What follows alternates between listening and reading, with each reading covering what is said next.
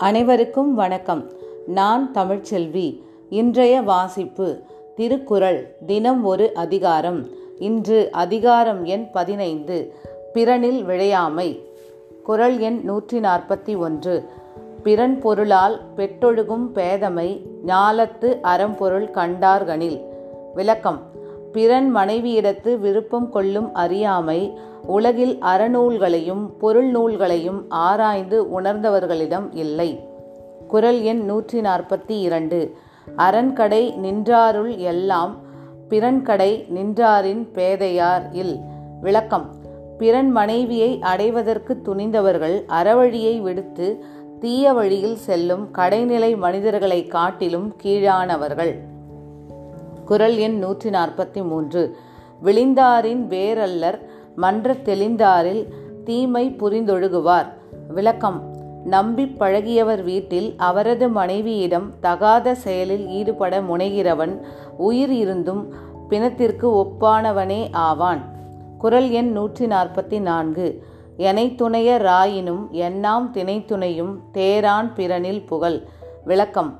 பிழை புரிகிறோம் என்பதை திணையளவு கூட சிந்தித்து பாராமல் பிறன் மனைவியிடம் விருப்பம் கொள்வது எத்துணை பெருமை உடையவரையும் மதிப்பிழக்கச் செய்துவிடும். குரல் எண் நூற்றி நாற்பத்தி ஐந்து. எளிதென இல்லிரப்பான் எய்தும் எஞ்ஞான்றும் விழியாது நிற்கும் பழி.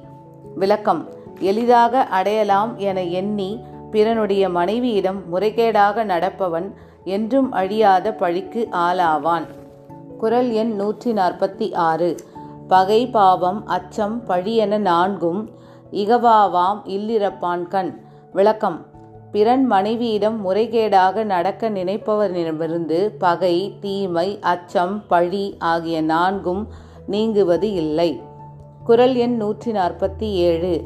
அரணியலான் இல்வாழ்வான் என்பான் பிறனியலால் பெண்மை நயவாதவன் விளக்கம்.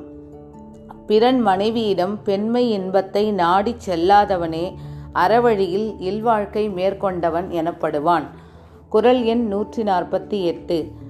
பிறன்மனை நோக்காத பேராண்மை சான்றோர்க்கு அரண் ஒன்றோ ஆன்ற ஒழுக்கு. விளக்கம். வேறொருவன் மனைவியை காம எண்ணத்துடன் நோக்காத பெருங்குணம் அறநெறி மட்டுமன்று. அது ஒழுக்கத்தின் சிகரமும் ஆகும். குரல் எண் நூற்றி நாற்பத்தி ஒன்பது. நலக்குரிய நலக்குரியார் யாரெனின் நாமநீர் வைப்பின் பிறர்க்குரியால் தோல் தோயாதார். விளக்கம். பிறன் மனைவியின் தோலை தீண்டாதவரே கடல் சூழ் இவ்வுலகின் பெருமைகளை அடைவதற்கு தகுதி உடையவர். குரல் எண் நூற்றி ஐம்பது.